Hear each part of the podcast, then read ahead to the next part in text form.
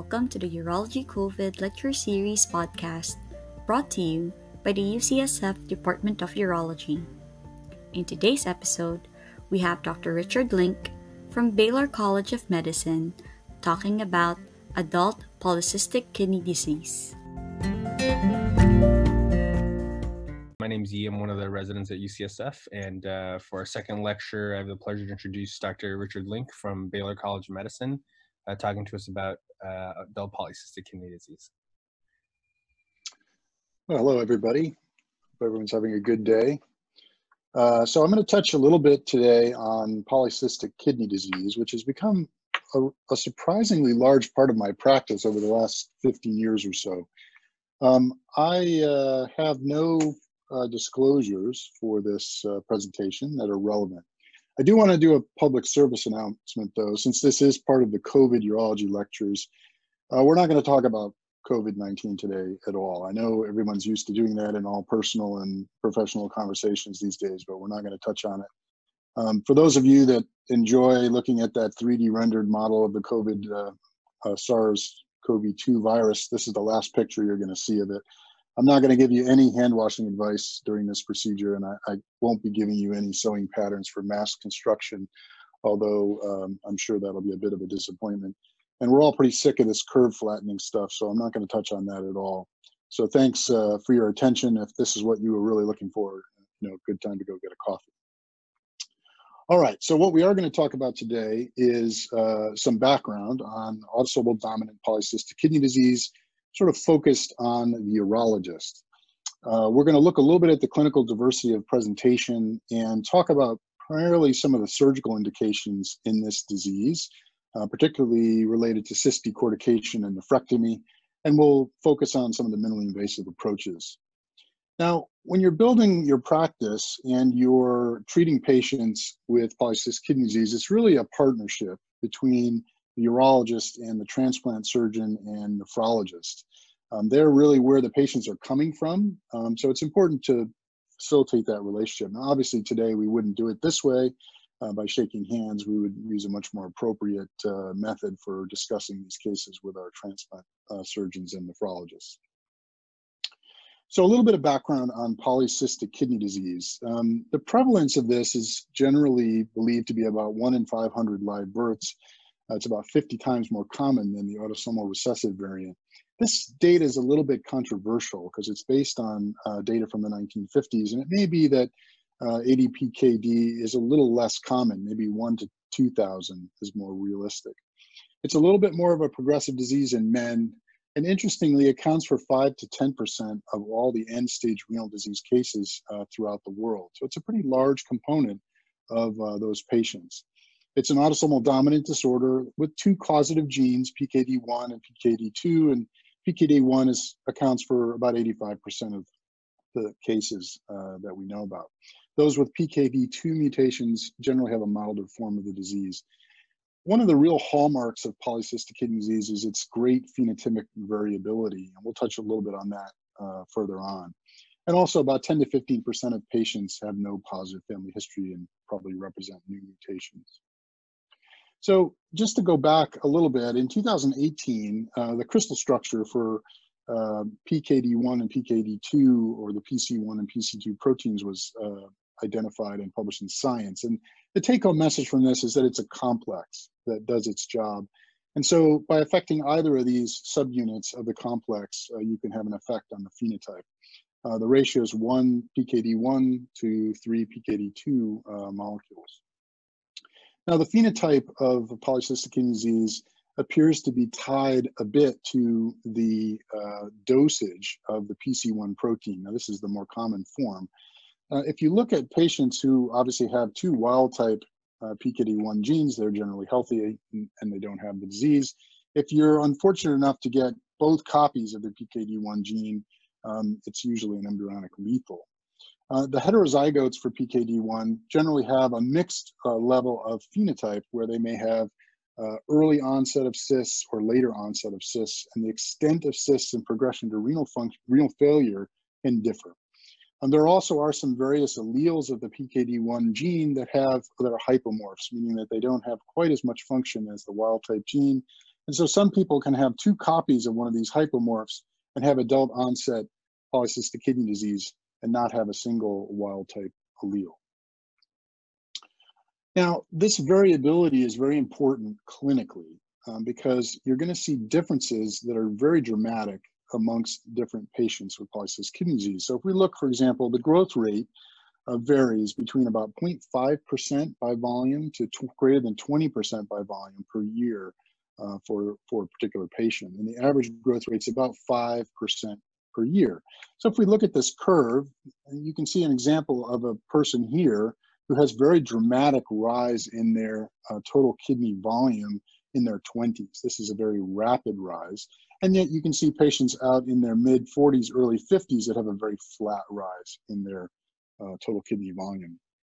And total kidney volume is important because it's tied to loss of GFR. So this is a modeling study published in Nature in 2016, just looking at the difference uh, in different growth rates and their effect on GFR decline. So if we look at uh, the average, 5% per year, you can see that these patients are generally going to have a decline in their GFR to the point of uh, needing dialysis in their mid to late 50s. But even going up a little bit in growth rate to 7% or 10% shows a dramatic effect on the timing of progression to end-stage renal disease. So if your growth rate is 10% per year, then you're going to see you'll be going on to dialysis in your mid 40s. So the take-home message is really that not all these polycystic kidney disease patients are the same, uh, and each one has to be individualized. Now, when you look at the diversity of phenotypes, one of the things you'll see is a very great diversity in renal sizes. So these are two patients. Both of them are similar in age. And you can see that on the left panel, uh, this is a very modest phenotype of polycystic kidney disease. So there are lots of cysts, but the kidneys aren't that large and they're generally um, similar to, to normal kidneys. Uh, on the right panel, you can see a tremendously large kidney volume associated with polycystic kidney disease in a patient of a similar age. Um, likewise, you'll see large kidneys with innumerable cysts on imaging. You'll also see cysts in the liver, and up to 90% of adults will have liver cysts. Um, you'll see pancreatic cysts less commonly, about 35%, and they're a little bit more common in the PKD2 mutations. Um, note that if you have a patient who's uh, age 40 and has no cysts, essentially that excludes polycystic kidney disease uh, in their diagnosis, even without the genetic testing. When you look at the liver cysts, there's quite a bit of variability in their size and their effect on the phenotype. So in this case, you can see a very large amount of liver cysts on this patient. And in this patient, despite the tremendous kidney cysts, they have very little to no liver cysts. So this is an important thing to keep an eye on when you're planning treatment for these patients.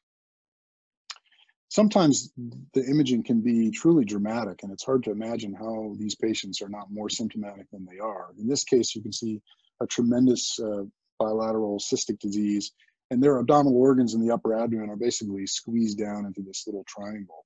Amazing that this doesn't cause more symptoms than it does. So these patients can present with a variety of symptoms. Um, many of them will have hypertension or pain. They can present with cyst infections and sepsis and urinary tract infections. Sometimes they'll bleed into cysts, which can cause acute pain, or they'll have perinephric bleeding or gross hematuria, which is relatively common. Less severe symptoms, some of them will have early satiety and difficulty eating, uh, and increased abdominal girth or shortness of breath. And of course, they can have a progressive loss of renal function over time and end up on dialysis or require transplantation. Many of these patients will present just with complaints about how their clothing doesn't fit, or they don't like the way they look in their clothing, or they're uncomfortable at work where they have to wear uh, business clothing. Um, and one take home message is that despite the fact that these patients may look very large uh, in clothing, they have very little abdominal wall fat. So this is a fairly representative picture. You can see this is going to be a very large looking person, but they have very little abdominal wall fat. And that's often a function of the fact that they just can't eat very much because of these large cysts. So they may be relatively malnourished despite looking very large on, uh, on the outside. So this is just an extreme example. We'll revisit this one a little bit later, but this is a patient with a very severe polycystic kidney disease, a very symptomatic person. You can see that after bilateral nephrectomies, the person is really almost emaciated. It's a it's a dramatic difference, and that's just removal of the kidneys. It has nothing to do with abdominal wall fat. So there's a spectrum of polycystic kidney disease, ranging from mild anatomic changes to very extreme anatomic changes, and a spectrum of disease, of symptoms, ranging from patients that are completely asymptomatic to those that are very severely symptomatic. And although we might like to think that these are directly correlated, there is some variability. Um, there are patients out there with very large kidneys who have relatively mild symptoms, and then the reverse is also true. Um, as a urologist, when you tend to see these people, you're tending to see them toward the upper end of the spectrum of symptoms since they don't end up in your office until they're looking for some type of surgical intervention in most cases. So surgical considerations for polycystic kidney disease, obviously there are lots of different options. Uh, bilateral nephrectomies can be done for symptom control. We can do unilateral nephrectomies for symptom control or for tumors or for transplant space considerations. We'll cover that a little bit more extensively later. We can do cyst decortications. And of course, the management of nephrolithiasis in polycystic kidney patients is a whole other topic. We're really not going to cover that today, but that's certainly an interesting and um, uh, topic to, to cover. The issue of tumor uh, is a little bit controversial. Um, the general pervasive wisdom is that autosomal dominant polycystic kidney disease doesn't increase your risk of um, renal cell carcinoma. But there's definitely some crossover here between patients with polycystic kidney disease and acquired cystic disease, which clearly does carry a higher risk. So something to keep in mind uh, when you're following these patients as they lose their renal function. So for patients with relatively adequate native kidney function, we're thinking about do we do nothing with them? Do we treat them with medical therapy? Do we do a cyst decortication? Do we do nephrectomy? That's obviously going to be a last ditch effort in most of those patients. For patients on hemodialysis or who have already been renal, had renal transplants, we're looking primarily at nephrectomies. So let's touch just briefly on some of the medical management issues. If you look back through the New England Journal of Medicine and JAMA over the mid 2000s, you're going to see a series of articles looking at various approaches to try to medically treat polycystic kidney disease patients and slow the decline of their GFR. Some of these have been fairly unsatisfying and others have been more satisfying. So here's an example from 2010 uh, where we looked at, or we, where they looked at everolimus uh, to see if this could affect uh, total kidney volume. Everolimus was found to be somewhat effective in managing polycystic kidney disease in rodent models, uh, which turn out to not have a lot of correlation to the the situation in uh, humans. In this study, everolimus uh, did increase, did slow the increase in total kidney volume a little bit, but really didn't alter the progression of renal functional impairment. Likewise, angiotensin blockade with ACE inhibitors can control blood pressure issues in these patients, um, but the addition of angiotensin 2 blockers didn't alter the decline in GFR progression to end-stage renal disease, uh, published in 2014. Um, in a rodent model of polycystic kidney disease, somatostatin was found to be renoprotective, uh, but this was not found to, to be an effect seen in humans in a study published in 2018 in JAMA. Really, the go-to uh, medical management treatment for polycystic kidney disease outside of supportive care uh, has been tolvaptan. Uh, tolvaptan is a vasopressin V2 receptor antagonist, and in a large randomized trial published in 2012, was shown to slow the increase in total kidney volume as well as the decline in GFR uh, in these patients to, a, to some degree.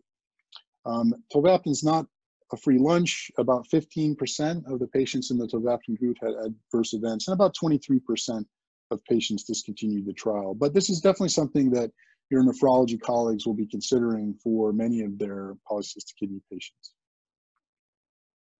If you're interested in a review of this, there's a great review in Nature Reviews Nephrology in 2017 that kind of goes through most of the ongoing clinical trials for medical management. All right, so let's come back again to the patient with uh, relatively adequate native kidney function. And let's talk a little bit about cyst decortication, which is a controversial topic. So I think we're all pretty familiar with cyst decortication. Uh, technically, this is an example of a robotic cyst decortication. See, we're identifying the cyst, draining the cyst, and then we'll resect just the cyst wall. This is something that can be done off clamp, of course, since there's very little blood supply to these thin cyst walls. And then we resect this cyst and move on from there. Uh, oftentimes you can, uh, you'll be treating the cysts with um, the argon beam to address the, the inner wall.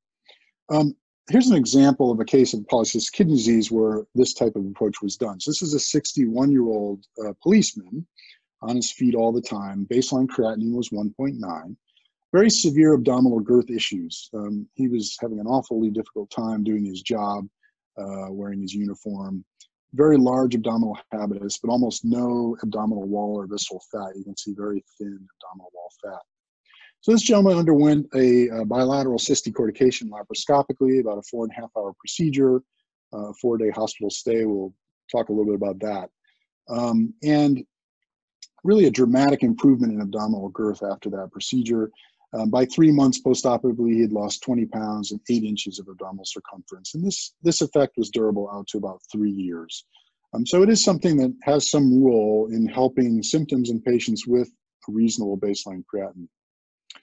There are some downsides, though, that we really do need to keep in mind. These are long and somewhat open-ended laparoscopic procedures, so it might take you as long to do a cyst decortication as it would be to do a nephrectomy in these patients. Um, and they have a, a relatively difficult postoperative course. So I would say that for the most part, patients who have cyst decortications for polycystic kidney disease have a worse postoperative course than do patients who undergo nephrectomy for the same problem. And I think that's related to peritoneal irritation due to the leakage of cyst fluid that's inevitable during these cases. They have a very slow return of bowel function and certainly slower than what we see in normal laparoscopic cases. And of course, you have to keep in mind that if these patients are ultimately going to go on to nephrectomy, are doing extensive cyst decortication is going to complicate that procedure later. So cyst decortication in the setting of polycystic kidney disease was first described in 1995 and there really were a flurry of reports in the early 2000s, but remarkably little has been written about this in the last five to 10 years. These early studies uh, showed some durable and effective symptom control in very selected cases and safety related to kidney function. But there really are very few hard and fast guidelines about how to approach these patients. How completely do you need to decorticate them to achieve these goals? Which people respond best to this intervention and when to intervene. Just looking back at some of these early studies, if you look at uh, the first one by uh, Elspeth McDougall in 2000, um, you know, the, the statement that in patients with, with polycystic kidney disease, it's important to mobilize the kidney completely, particularly the upper pole to treat every visible cyst. I mean, this has been the philosophy. I would say I don't entirely agree with that, um, but it is certainly reasonable. Um, if you look through the rest of these uh, titles, you'll see that most of these uh, papers were, were published by the same group through uh, Ralph Clayman's group at the time. Um, they generally are smaller retrospective case studies. Here's an example. This is a, a case study of 37 patients published in 2012. Uh, only 19 patients had greater than three-year follow-up.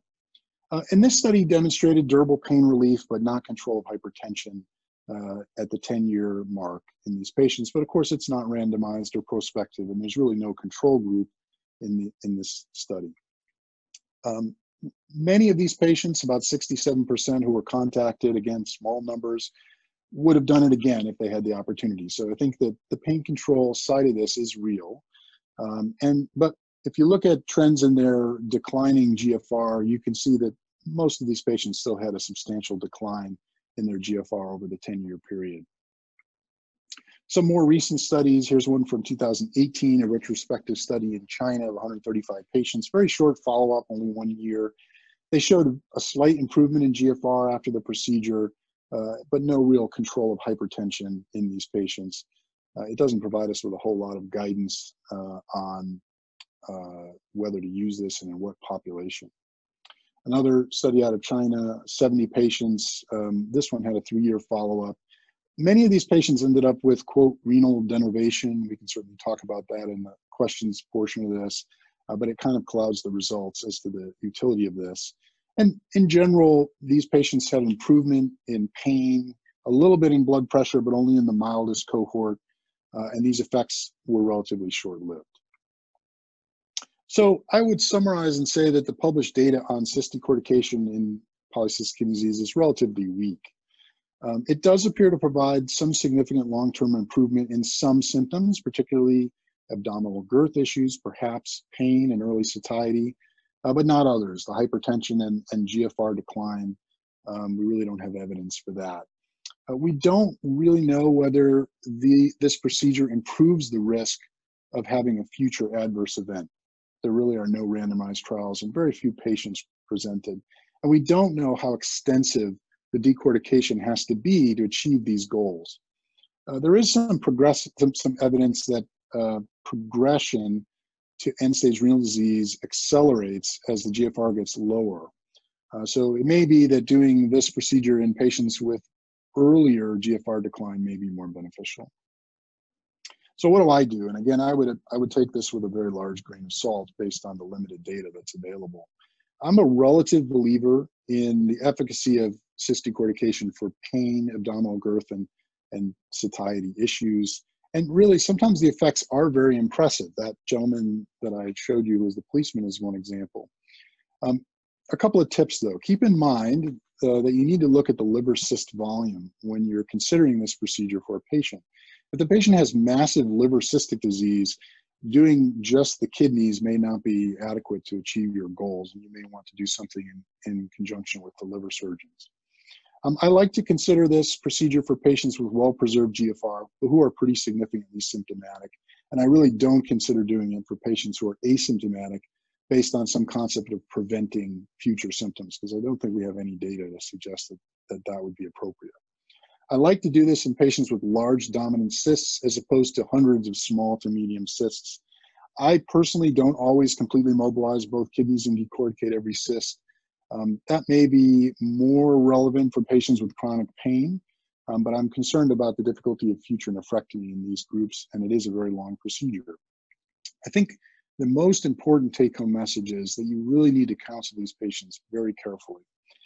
Uh, recovery from cyst decortication in the setting of polycystic kidney disease is not like recovery after a standard cyst decortication or a solitary large renal cyst. It is a long and difficult recovery for these patients related to the peritoneal irritation component. So this is something that I really lay crepe uh, with the patients before we proceed with surgery. I prefer to do these cases laparoscopically rather than robotically, but again, there's nothing wrong with uh, a robotic approach if, if that's what you prefer uh, you may need to consider doing uh, this with the XI due to the bilateral nature. Again, cyst sizes, two different scenarios. Um, in this case, on the right, you see these larger, uh, more dominant cysts, more like removing a water balloon. And this is something that's much more like the situation in standard cyst decortications. When you're dealing with these very small confluent cysts, it's a bit more like trying to decompress a Nerf football um, and you'll be a little disappointed by the effect that you get from decorticating hundreds of these tiny cysts. All right, so let's switch gears a little bit and talk about the hemodialysis and renal transplant patients. Um, in these cases, you're generally considering unilateral bilateral nephrectomy, either because they have severe symptoms uh, or for transplant space considerations. So let's start off with that. So there's no general consensus on when or if to do nephrectomy for patients prior to renal transplantation. This is something that varies very greatly from transplant surgeon to transplant surgeon and program to program. And I generally defer these uh, to their requests on this issue. Um, for asymptomatic patients, the utterly asymptomatic patients who are being referred just for space issues, it's probably true that a unilateral nephrectomy is sufficient and that leads to a shorter and simpler procedure. I would just counsel you that you really want to talk with the patient about the road ahead in these situations. And if the person has some degree of symptoms, uh, you may be better off just doing bilateral nephrectomy at the time uh, rather than having to come back for a staged procedure later. Again, lots of variations in patients who are going on to transplant. You can see here's a five foot six, 140 pound person with large kidneys, clearly that's going to be a bigger problem for your transplant surgeons than the six foot four, 260 pound patient.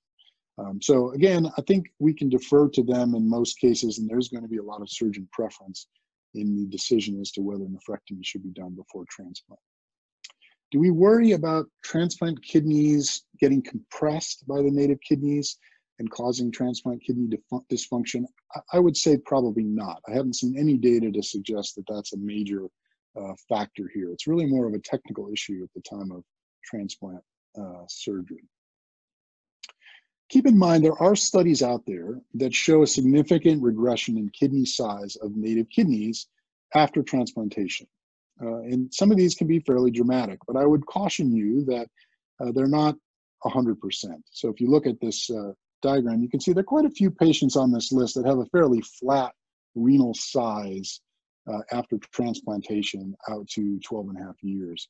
Um, the summary of this article shows up to up to about a 50% median volume loss uh, after 12 years, but this is a very small number of patients. You can see only eight patients in the 12 year group. 40 patients at, at um, an earlier time point had about a 30% decrease in volume. So I think we can say that in some patients, we see a decrease in volume that may help them in terms of their symptoms, but I don't think that we can count on that in everyone. Timing of nephrectomy is also somewhat controversial. Um, there is published literature showing the safety of nephrectomy before, during, or after renal transplantation. Um, I think this is another surgeon preference issue, uh, and different transplant surgeons and transplant programs may, may have a different opinion on this issue. Um, generally, we favor bilateral nephrectomies for symptoms and unilateral nephrectomy for the rare patient with absolutely no symptoms and, and transplant space considerations only. Just a little practical common sense advice. Um, if you're going to be doing this in practice, your transplant surgeons will often prefer to have the native nephrectomies prior to transplant, and you may be pressured to do this.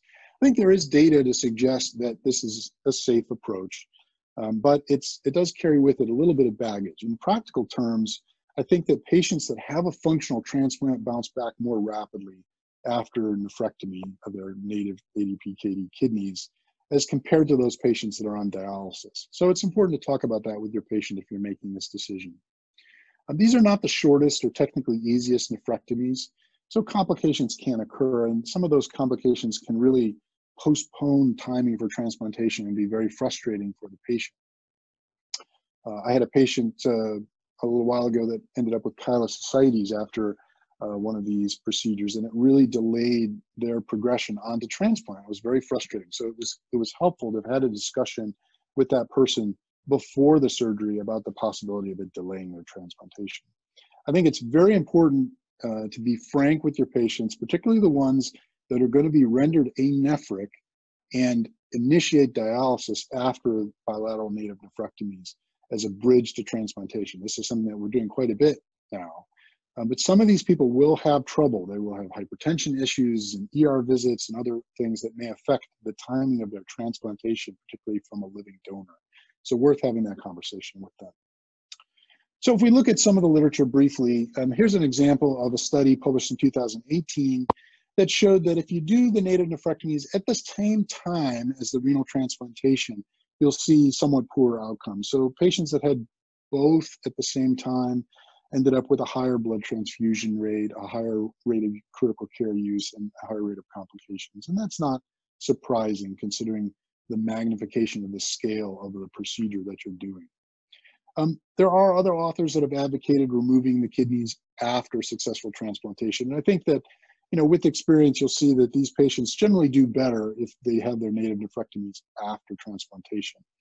I would just caution you to be careful when you read this literature. The vast majority of this literature is based on open kidney removal procedures, and that has a different morbidity uh, degree than the laparoscopic procedures. Here's a study uh, published in 2019, so just recently, it showed no difference in outcomes for 121 patients who had either unilateral native nephrectomy before or after transplantation. And keep in mind, all of these patients, this is 2019, all of these patients had an open flank incision for their surgery. Something to talk about. So let's talk a little bit for the last section on technique. Um, so traditional management of polycystic kidney disease generally involve a large incision. These are big kidneys a lot of room needs to be uh, made to do the procedure. And so a chevron approach has really been the gold standard for managing this. And obviously that's a difficult uh, incision to recover from. Um, this is still done very frequently throughout the United States by both urologists and transplant surgeon. And, and really most of the transplant literature, even the recent literature on native nephrectomies and polycystic kidney disease is based on open surgery. It's interesting, in urology, we've abandoned open surgery for kidneys for all but the most extreme pathology at tertiary referral centers with expertise in MIS. Um, but most general urologists still don't do laparoscopic kidney surgery for polycystic kidney disease. Why is that? Well, there's, I think, a perception that this is a bit like dancing with a dangerous dinosaur in the sense that these are kidneys that are just too large to remove laparoscopically. It's understandable why that might be, be believed. Um, the thought is that lap nephrectomies, particularly bilateral in these patients, is just going to take far too long and be unsafe for the patient. And again, removal of the kidneys being so large is going to require such a huge extraction site that it's honestly pointless. And I would argue that all of these are wrong, but the truth is that it's an understandable misconception. Remember that surgeons that do nephrectomies have different backgrounds. So we've got transplant surgeons who, for the most part, do donor nephrectomies or occasional polycystic kidney disease uh, nephrectomies. So it's a pretty limited subset of pathology that they'll treat. Urologists, of course, are doing all kinds of kidney surgery all the time, um, both minimally invasive and in some cases open. So when you look at the donor nephrectomy world, there's still a lot of variation in how uh, different surgeons do donor nephrectomies, which is relatively a straightforward procedure. You see a lot of surgeons still doing hand assist uh, left nephrectomies. You're, there are surgeons doing them with multi-port approaches. We do all of ours with single site approaches, but there's a broad spectrum of what's offered throughout the country. There are programs where left-sided nephrectomies are done laparoscopically and the right-sided nephrectomies are all done open. So it's not a single standard across the board. Now these, the thing about these laparoscopic procedures is they're technically challenging, but honestly quite manageable. Um, these patients generally do quite well. They have an excellent postoperative recovery, usually 48 to 72 hours, but not quite as good as a standard laparoscopic nephrectomy for uh, a renal tumor. Um, in general, they have a more rapid return to activities than open surgery, just that, just like in other cases of nephrectomy. It's obviously very important, particularly early on in your learning curve, to look at the films of these patients. How big are their kidneys? Do we need to consider staging the side? Um, do one side and then come back to the other side. That's rarely necessary with experience, but early on, it's not a bad idea to consider that. And do they have hepatic cystic disease and how big is their body habitus? Remember that we've seen this evolution in MIS techniques in urology over the last two decades. We've transitioned from open to hand assist to straight laparoscopic and now into robotic and single site approaches. And we do all of those things. We do all of our donor nephrectomies through a single site approach. We do all our partial nephrectomies robotically. But for these cases, I tend to prefer to do them using standard multi-port laparoscopic approaches with an occasional fallback to hand assist for extreme cases. Remember that when you're doing this robotically uh, versus laparoscopically, you have a little bit of a difference in terms of your working volume. So if you are doing this with an Si robot, for example, it may be a bit of a challenge to deal with a bilateral procedure that requires you to access the entire patient's abdomen from the costal margin down to the pelvis obviously the, the availability of Xi has helped us with that. And so if you're interested in doing these cases robotically, an Xi may be a better choice. So here's an example of a, a relatively straightforward case, 64-year-old man, three episodes of sepsis that were relieved, uh, believed related to polycystic kidney disease over a year period. Had a transplant several years before, nice thin individual, not a lot of dominant cysts, mild hepatic cystic disease, nothing that was too difficult and a transplant kidney. And this is just a you know four hour procedure for both sides, uh, standard laparoscopic multi-port approach, low blood loss, good urine output throughout the case, uh, and no complications. Um, these are pretty small kidneys, 20, 22 centimeters, not, not really a hard day uh, at work. Uh, but you can do the same thing with very large kidneys. Here's an example of a uh, kidney that was over 42 centimeters. Um, so it is possible to do the very large kidneys. Of course, the larger they are, the more technically challenging they can be. You know, body habitus looks like it's going to be a huge problem when you meet these people, when you look at their images, but it doesn't always turn out that way. So here's an example of a relatively thin person who had previously undergone a uh, right-sided nephrectomy and now was coming back for a left-sided nephrectomy. You can see a very tremendous cystic burden, very thin individual. You can see this looks like the scene from Alien. Um, but again, not that difficult to remove. When you are going to go whale hunting with a laparoscope, there's a few things you should think about. Obviously, is this a pre or post-transplant patient and what's their body habitus? Certainly a larger individual uh, is going to be easier to address than a very thin individual in terms of just body size. It's more about height and width than it is their body weight in terms of uh, fat. Uh, have they had symptomatic complications in the past? If they've had lots of cyst bleed events or cyst infections, you may have more difficulty removing their kidneys laparoscopically. And again, it's nice to have up-to-date cross-sectional imaging for these people. If they've been a few years without imaging, you probably want something more up-to-date just to make sure that the roadmap hasn't really changed. And, I'll stress one specific thing, which is looking on those images for whether or not the cysts cross the midline. So if you have a right kidney and the cysts cross the midline, that is going to significantly increase your degree of difficulty. So early on in your experience, those are probably not the patients that you want to start with. So tips and tricks, um, you can do these cases supine or bumped with, with repositioning. I always used to approach them uh, supine and use the paddle to do this. The honest truth is it's easier to do them bumped uh, and repositioning can be done fairly quickly. Um, I think early in your experience doing them in standard uh, positions where they're bumped and then repositioning is going to make it easier for you. I generally like to do multi-port laparoscopy. I, I don't think these are great single site cases just for a variety of reasons. Um, there are some situations where hand assist is a very helpful adjunct uh, if you are having difficulty exposing what you need to see. Um, watch out for closed access in these patients. Even though they look large, they have very little abdominal wall fat. And try to minimize cyst ruptures as much as you can. Uh, but do drain cysts in a controlled fashion using suction as needed. This can be a very helpful adjunct to making these procedures straightforward. And I do a, a generally a pretty extensive abdominal washout after extraction, try to minimize the spillage. Um, if we're going to drain cysts, we usually do so after the colon reflection um, to minimize a confusion of tissue planes. And we'll try to start with the symptomatic side in case for whatever reason it's necessary to stage these procedures. I like that peck to death by ducklings approach. You know, even in experienced hands, these procedures can be frustrating and you just have to approach it a little bit at a time. Just peck away, take the parts of the procedure that, that it will give you. And, and with patience, it turns out to be very manageable. Obviously, try to spare the adrenal glands in these cases. You want to minimize the risk of adrenal insufficiency. Uh, lifting the lower pole is one of the most critical portions of this procedure. So having a good instrument to do that is helpful. This uh, is the, the Covidien Atlas. It's just a 10 millimeter, very nice blunt instrument. It's good for energy use, but also very good for lifting.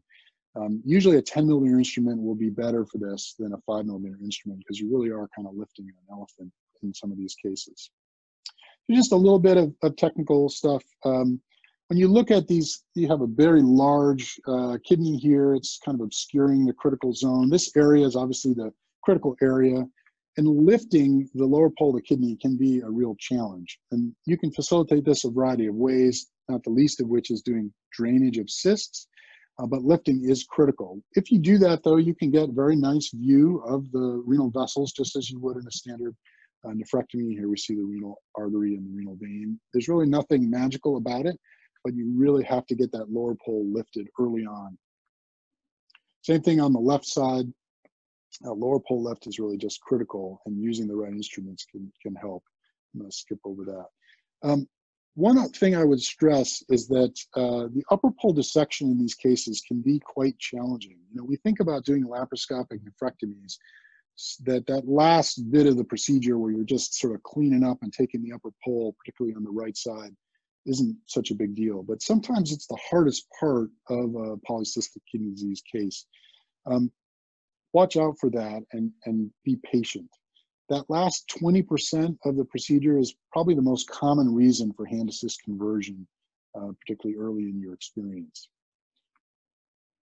So again, here's an example of a difficult upper pole uh, release. I'll just jump ahead a little for the sake of time. Um, you can see that you're really fighting this big kidney and having to push it down to get access to uh, structures up here above the upper pole. So that's a very critical portion and it can be very frustrating in these cases. So anticipate that. A couple of things that can be very helpful. Um, we have uh, started using an articulating 3D laparoscope for these procedures. Um, it's very helpful to be able to get that scope up in the upper pole and be able to look down on structures. Uh, and I think that's, unless you have a bariatric rigid scope, sometimes your view is not what you would prefer. Um, how do you get these things out? Now that we did all this work, um, they don't even come close to fitting into traditional uh, bags. Um, generally, we can remove these through a lower midline incision. Whether or not we have to go above the umbilicus is really just a function of the size of the kidney. But you'd be surprised how small the incision can be to extract even a very large kidney. You have to think about it a little bit like a football. Obviously, there's one cross-sectional area of the long axis of the football is very large, but the cross-sectional area of the small axis of the football is quite a bit smaller, and that allows us to get them out through a smaller incision. This is just a example of that process. This is a fairly thin patient, and you can see that we're really delivering this polycystic kidney that's been partially decompressed already uh, out through the uh, the relatively small lower midline incision. You can see we're working our way here. Again, talk about the scene from Alien.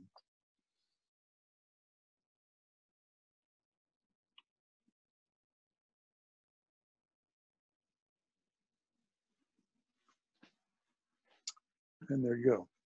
So pretty big kidney, not very big incision. Think about hand assist conversion um, in certain circumstances. And again, I would say particularly in the mobilization of a very difficult upper pole. This is a great fallback position. It adds very little morbidity, probably none. Um, and you can usually put your hand in through your extraction incision, maybe by shifting it up slightly northward. So again, here's an extreme case um, very large patient I showed you before. As a portion of this procedure, we removed about 18 liters of fluid prior to removing the kidney. This was done in a controlled fashion using suction. Just to put that in perspective, 18 liters is nine two liter bottles of soda in your abdomen. That's kind of amazing. Uh, you can see that we still have very large kidneys at the end of the procedure and a dramatic change in their body habitus afterwards. But this was all done laparoscopically. All right, complications, really similar to other complicated nephrectomies, particularly those in iller patients or more ill patients if you have patients that are on dialysis and bleeding infection, adjacent organ injuries. Not really anything different here than what you'd see in a more difficult standard nephrectomy for a large renal tumor. All right, so just a few take-home messages as we finish up. Uh, minimally invasive approaches really are very well suited to this disease, despite some misconceptions out there in the community about it. Um, converting those to open is really rarely necessary with experience. Um, cyst decortication may be beneficial for symptomatic patients prior to their uh, transplantation uh, and for those that want to preserve renal function as long as possible. Um, however, the data on long-term outcomes and patient selection for that are fairly thin. Um, this approach is, is pretty effective for controlling symptoms, but doesn't seem to really delay progression to end-stage renal disease. When you're doing nephrectomies for patients, uh, you can do them before, after, or during the renal transplantation safely, uh, and that timing is generally dependent more on surgeon and program preference. Uh, the difficulty of doing lap nephrectomies for polycystic kidney disease can vary widely, so it's important to select your patients well early on in your experience. And again, identifying critical landmarks and particularly elevating that lower pole of these large polycystic kidneys uh, is the, one of the more challenging portions of the procedure. Keep in mind that controlling your frustration early on in your experience is important. And if you take this peck to death by ducks approach, uh, you'll generally do just fine. And again, you won't believe what you can accomplish laparoscopically in these, in these patients, and they will certainly appreciate the benefits. Thank you very much for your attention. Great. Thank you so much, Dr. Link, for an excellent talk um, on this topic that I think is uh, very interesting to all of us and maybe we don't get a lot of uh, chances to learn about. Um, I see you put up the slide for the evaluation. I'd like to just take this time to remind everyone to please fill that out, even if you've done it before. We're trying to track the effectiveness of these lectures um, and also track the effect of the pandemic overall using the surveys. So it would be really helpful if you filled that out. Uh, we have a few questions here. Um, there are quite a few questions about sort of how you get access in these nephrectomy cases, given the severe mass effect, what type of access do you use Veress or Hasson, and where the port site's located and such. Yeah, so I think uh, there's nothing particularly special about access challenges in these patients other than understanding that they have a very thin abdominal wall and uh, they have very large kidneys. So, you know, if you're doing closed access, you need to be careful. You're not going to have to put your Veress needle in very far, and you might end up getting cyst fluid out if you're not careful. With that said, um, they have a very thin abdominal wall, so closed access is actually uh, pretty straightforward in these folks as long as you understand that they have a very thin abdominal wall. So I will usually do closed access for polycystic uh, cases um, and it works fine. I don't think that there's anything wrong with doing uh, open access. Again, I, I don't do um, these cases using single sort, single site approaches most of the time, although we do most of our nephrectomies outside of polycystic kidney disease that way. So if you're someone that does a lot of single site uh, approaches using, say, a GelPoint device, that's a very nice way to get safe access in, in someone like this. Um, but I would say that any approach that you would normally use for nephrectomy is perfectly appropriate.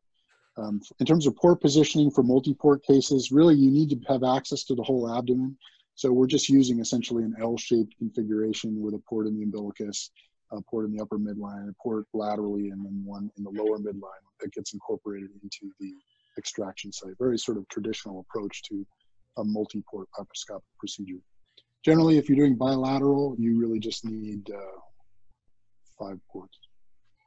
Great. Uh, Follow up question to that: Is there any role for a morcellator in extraction of these large kidneys?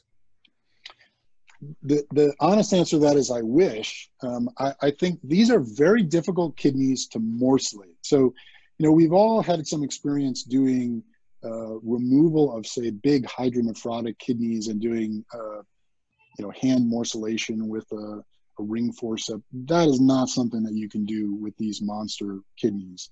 Um, there may be some potential role for uh, powered morcellators. In general, I don't I don't know that it would be of great benefit because this extraction site in these patients is generally very well tolerated. So you're looking at you know six seven centimeter lower midline um, extraction site that's actually quite comfortable uh, in general compared to say you know a chevron or something like that. So um, I, I think that the the driving force to do morcellation here is is pretty modest. Great. Um, a question about the indication for these nephrectomies: Is there a threshold that transplant surgeons use for space requirements? And that may be an individual. I mean, it's a great question. I, wish I could answer it. I, I think it's very variable. Uh, you know, we work with three different transplant programs, and um, it's very different, very different by individual transplant surgeons. So there are certain transplant surgeons that send me a lot of patients that need nephrectomies prior to transplant, and there are other transplant surgeons that would just operate on those patients without doing so. So I think it's very much uh, uh, surgeon dependent.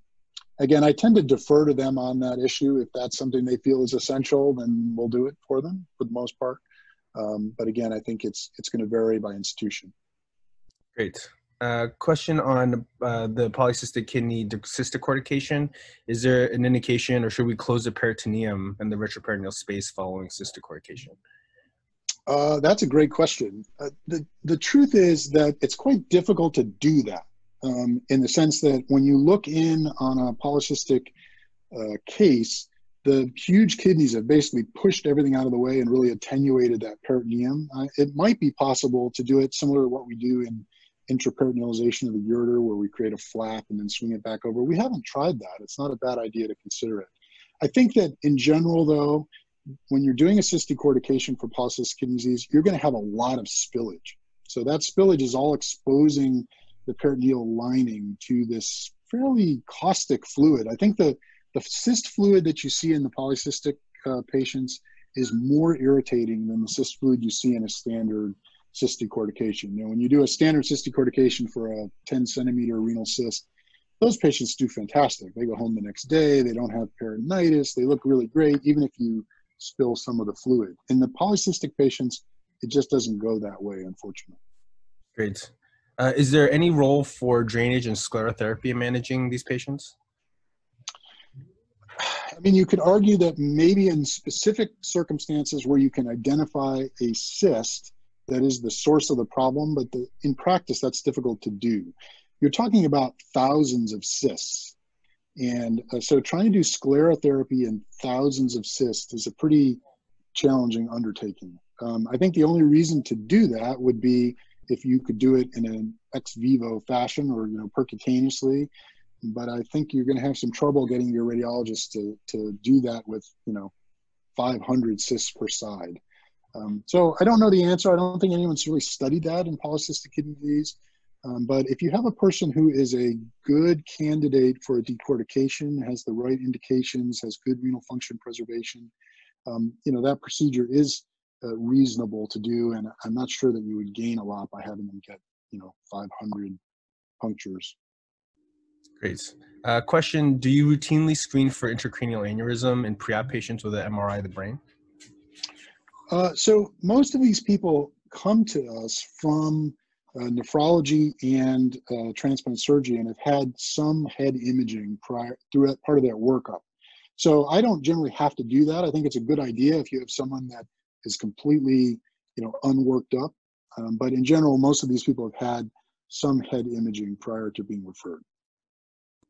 Great. Uh, we have some questions about sort of the management of bleeding in these patients in a non-operative sense. Can you discuss the management of an acute bleed presenting with flank pain in the ER?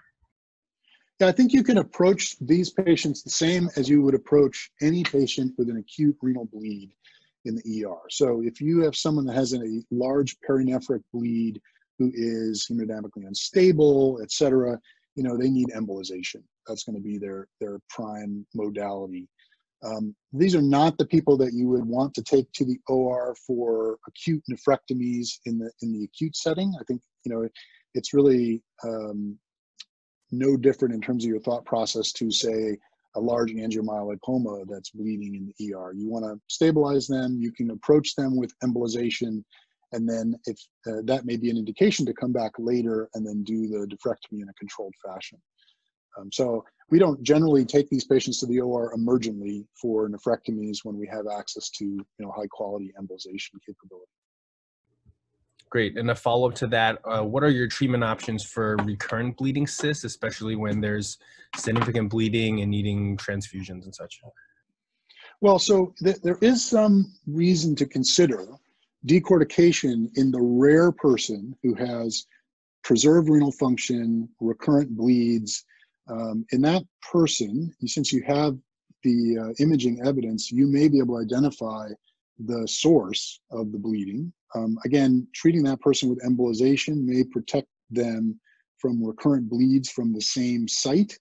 You are occasionally going to run into a situation, and this happens rarely, where you have someone with reasonable uh, preserved renal function who just has recurrent multiple bleeds, either hematuria or perinephric bleeds, and occasionally those people just need nephrectomies in preparation for transplantation. And that can be a very difficult decision. I've had a few patients over the years where they had a you know recurrent episodes of right-sided hematuria, and we ended up doing a right nephrectomy. They were still had enough renal function to stay off dialysis, um, but ultimately ended up uh, going on to be transplanted.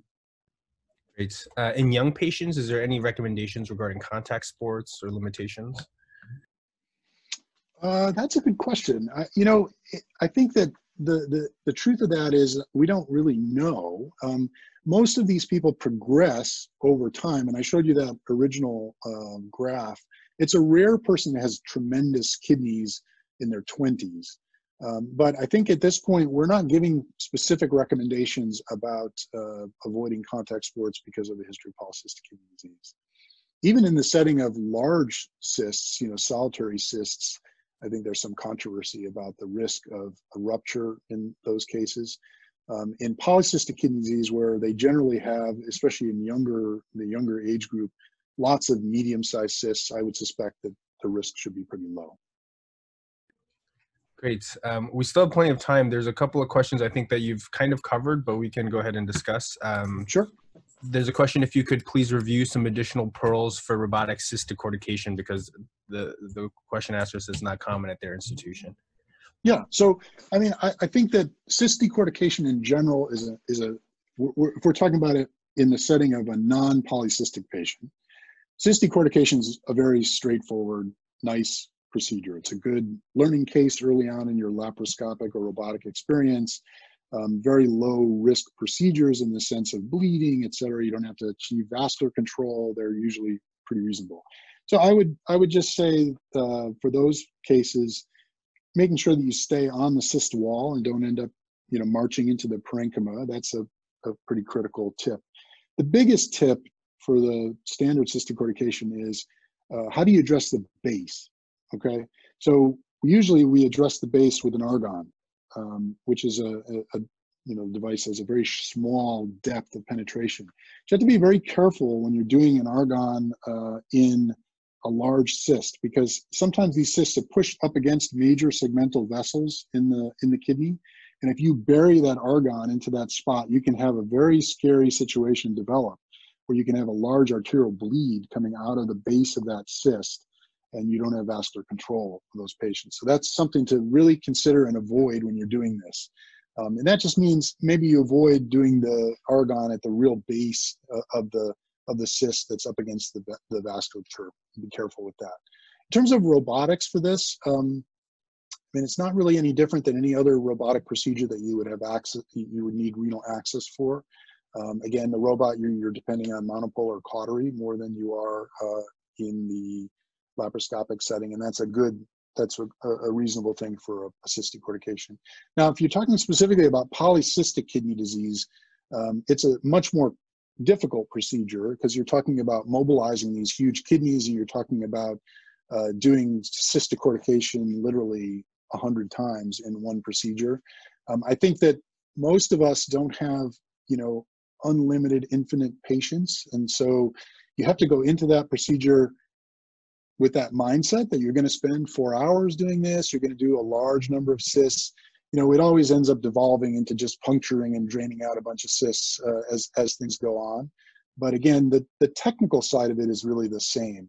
Uh, it's clearly much more difficult to access cysts if you're doing a transperitoneal approach, for example. It's very much more difficult to access cysts that are posterior uh, where you have to mobilize the kidney. And it always concerns me a little bit about patients that may need a nephrectomy later. When you do a full mobilization, are you burning a bridge that is going to make your life very difficult later? So I'm more inclined to focus on the dominant cysts and the ones that are more easily accessible that don't require full mobilization. I know that diverges from what some other authors have recommended, but it seems to work reasonably well, and it perhaps doesn't burn that critical bridge. Excellent. Um, and then the last question we have uh, what's your argument against quotes MIS uh, polycystic kidney disease nephrectomies require a large incision anyway? Uh, do you think in this in the minimally invasive context, a large incision portends a more favorable post-op recovery?